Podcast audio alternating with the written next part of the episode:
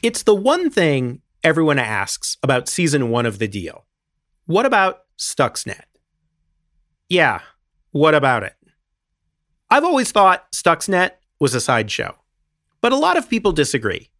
So here we go.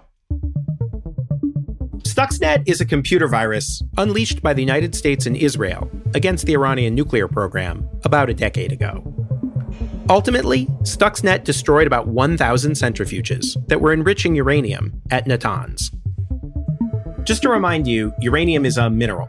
You mine it right out of the ground. It is also basically harmless in that form. If you want to make a bomb or fuel for most nuclear power plants, you need to enrich it. In the very first episode of season one, Corey Hinderstein compared this process of enriching uranium to your morning cup of coffee. Low enriched uranium is like really weak coffee.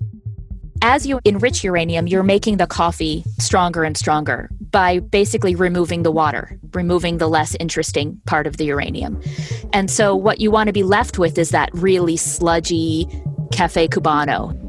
This is where centrifuges come in. You turn the uranium into a gas, put it in a centrifuge, and then spin the f- out of it. It's the exact same principle as a washing machine or a salad spinner. But a centrifuge for uranium enrichment, that spins much, much faster. The centrifuges Iran was using do about 63,000 revolutions per minute. What that means is that the edge of the centrifuge is spinning at about the speed of sound. This is a very delicate operation, and it relies on specialized computer software to control the centrifuges to make sure that they are spinning at exactly the right speed. Stuxnet? Stuxnet attacked that software. So, so the virus, it's essentially a digital weapon. This is Kim Zetter. She wrote the book on Stuxnet. It's called Countdown to Zero Day.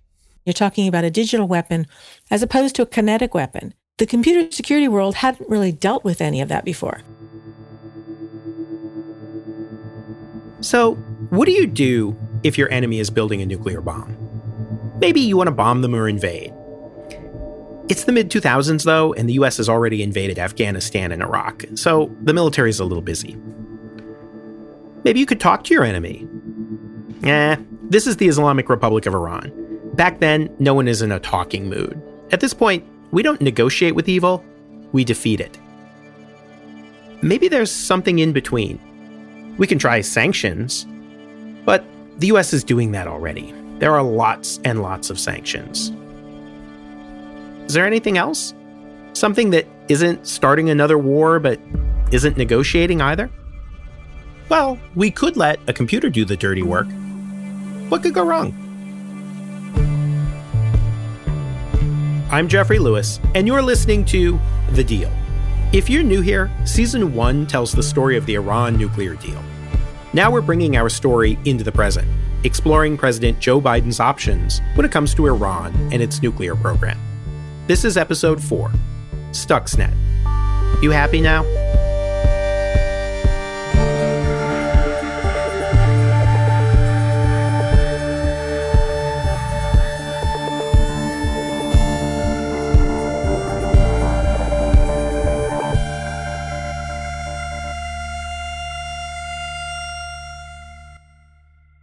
There are always eyes on Natanz. Iran's nuclear enrichment plant at Natanz has to be one of the most heavily watched places on Earth. There is a constant stream of inspectors from the International Atomic Energy Agency visiting the facility to safeguard it. Cameras on the inside watching when inspectors aren't present, and satellites passing overhead taking pictures. And then there are other kinds of eyes eyes belonging to people who might want to slip in and plant a bomb. The Iranians take a lot of care to try to keep those people out. Getting inside Natanz without permission isn't impossible, but it is very, very hard. And there is another way. You could find a zero day.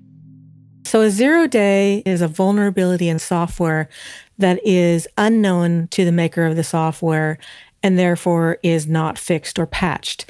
And it's called zero day because researchers, because they don't know about it yet, or the vendor doesn't know about it yet, they've had zero days to actually address it and fix it. And as long as it's unknown and unfixed, that means that hackers who do know about it then can exploit it. Inside an enrichment plant, there is usually a big open space where centrifuges spin happily at the speed of sound. The people operating the plant sit in a control room in front of computers. The software that spins the centrifuges provides real time monitoring on how it's all going. The centrifuges need to spin at exactly the right speed. Too slow, and they don't separate the uranium properly. Too fast, and they crash with enough force to disintegrate. So it's a delicate operation overseen by a pretty sophisticated computer control system. And you don't want anyone messing with it. Uh, the zero day exploit is kind of a crowbar that a thief uses to break into a house. There's the vulnerability in that window because there's a little crack in there that he can slip the crowbar in, pry open that window, and then jump into the house and that's really what an exploit does. It sort of pries open that software, a little hole in the software, in order to gain entry onto um, a, a closed system. And then they have sort of the run of the house. Stuxnet famously exploited four different zero days at the Natanz plant. We don't know exactly how Stuxnet got into Natanz. It could have been as easy as an unwitting employee just taking a thumb drive out of an infected computer and putting it in one of the computers there. However, it got there, Stuxnet was designed to replicate itself. So Stuxnet would look for Windows systems to infect. And then when it found it was on a Windows system that was also connected um, in an industrial environment, then it would unleash its payload. And that payload would then get deposited onto something called a PLC or programmable logic controller. A PLC is another computer that controls the equipment. It can control a turbine at a power plant. It can control, you know, systems for releasing chemicals into water at a water treatment plant. And in this particular case, the PLC was controlling centrifuges that were spinning hexafluoride gas for enriching uranium. The PLC is controlling how fast these centrifuges are spinning. Stuxnet would sit on that PLC silently for about two weeks and it would collect the normal operation of that PLC. So it would collect data stating that the PLC is spinning the centrifuges at a certain speed. It would record the temperature of the centrifuges, the pressure inside the centrifuges, all of this under normal operation. It would record that data and it would store it for two weeks. And at the end of two weeks, that's when Stuxnet would begin its sabotage it would increase the spinning of the centrifuges or it would decrease the spinning of the centrifuges.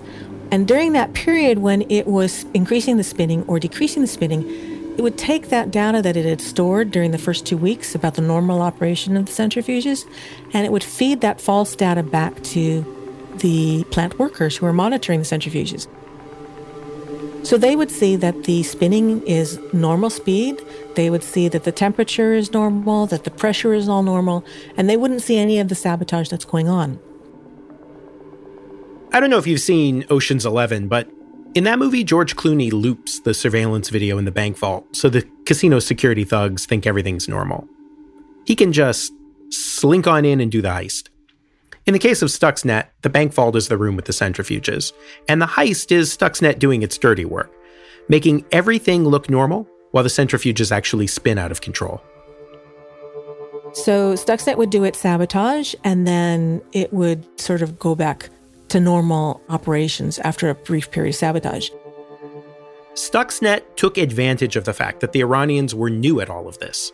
It was designed to interfere with Iran's centrifuges in such a subtle way that the Iranians would think that they had done something wrong and waste lots and lots of time trying to figure out why everything looked right, but the output was wrong. It was pretty epic trolling. So the idea of Stuxnet was not to destroy, you know, thousands of centrifuges outright because that would have been very suspicious. The idea was to cause sort of incremental damage and effects over time. But Stuxnet wasn't quite as discreet as the programmers initially intended. There were a couple of versions created by the United States and Israel. We believe that it's the Israelis who got a little got a little overzealous with the spreading mechanism. So now it's not just infecting systems in the Iranian facility, it's spreading outside of that facility. It's spreading across Iran to other computer systems, and then it's spreading outside of Iran to Australia, to Malaysia, to London. And then it starts causing problems in some systems. Once Stuxnet was loose in the wild, it was just a matter of time before researchers figured out what it was and who made it. This became a huge news story in late 2010. It started on a single USB drive. Now it's infected millions of computers. The Stuxnet worm. The so-called Stuxnet worm is now a cyber weapon on a scale never seen before. And it targets the real world. The president of Iran at the time, Mahmoud Ahmadinejad, actually announced that Natanz had been hacked. And U.S. officials no commented the story with barely disguised glee. Uh, well, the first question I'm glad to hear they're having problems with their centrifuge machines. This is Gary Samore. He was President Obama's top White House official for nuclear issues, and someone I really respect. You know, the U.S. and its allies are doing everything we can to try to make sure that uh, that we complicate matters for them. But I also think that their technical computer malware are... was, in one sense, the perfect weapon for DC's chattering class. You don't have the stain from negotiating with evil on you, and you don't have bloodstains either. A lot of people who might be opposed to attacking Iran or killing a nuclear scientist, they would prefer this instead. You know, a lot of people can argue it's it's better than killing a nuclear scientist. Stuxnet was supposed to be classified, but it was way too good of a story to keep secret. In short order, there were a series of leaks about the program, with anonymous Obama administration officials taking credit. One of those leaks cost a senior official his security clearance and might have landed him in prison had Obama not pardoned him. Here's the funny thing, though. I think Iran has some very significant limitations in terms of. By the time that Stuxnet broke into the press, it was over. At the very same time Gary Samore is talking about the problems Iran is having, the Iranians had already taken everything apart at Natanz, scrubbed the malware from the system, and put it back together again. They were already back up and running, enriching uranium. You can look it up. The IAEA publishes every few months exactly how many centrifuges Iran is operating and how much low enriched uranium it has. Reading these reports is like my job. So I went back and looked at the data to see if I could find when Stuxnet hit the Iranians. If I showed you a bar graph of the number of centrifuges and the amounts of enriched uranium, you can see exactly when the Iranians figure it out. But you have to squint.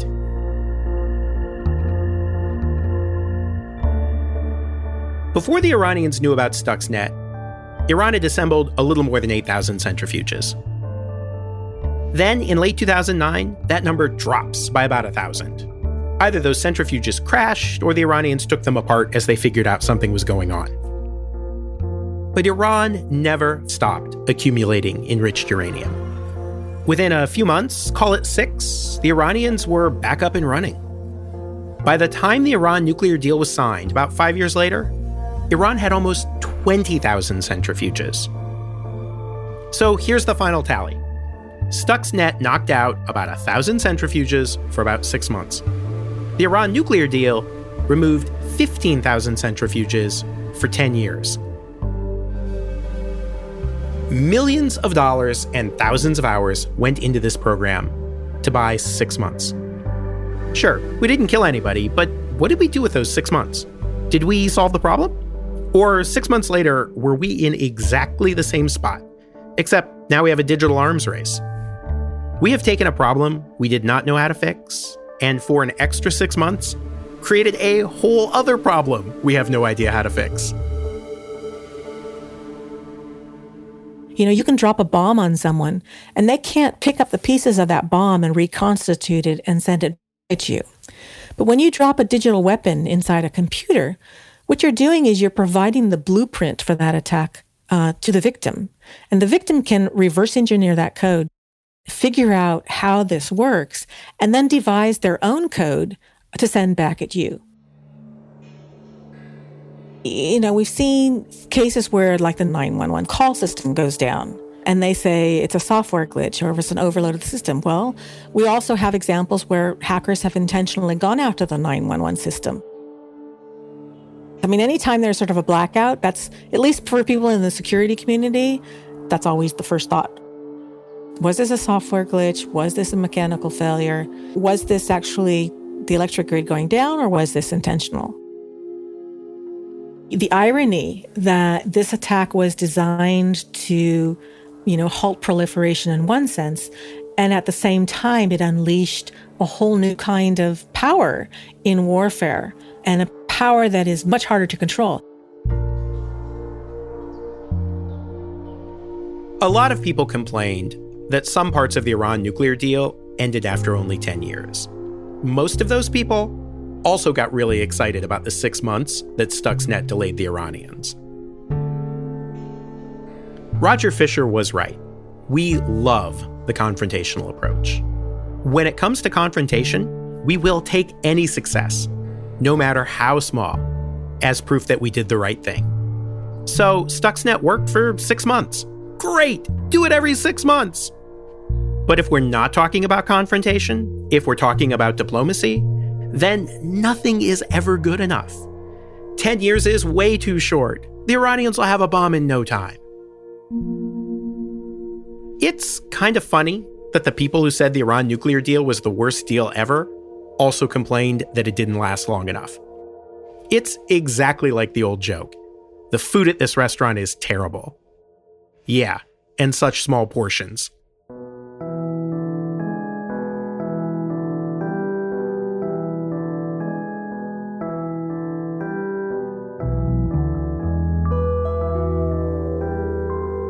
Human folly is pretty amusing. Until things get out of control and the missiles start flying. That's next time on The Deal. The Deal is produced by me, Jeffrey Lewis, along with Aaron Davis, Juliette Luini, and Nikki Stein. Our original score is by Hannis Brown, who also mixes the episodes. Special thanks for this episode go to Chris Eberly, as well as Jessica Varnum, and the James Martin Center for Nonproliferation Studies, the Middlebury Institute of International Studies at Monterey, and Middlebury College.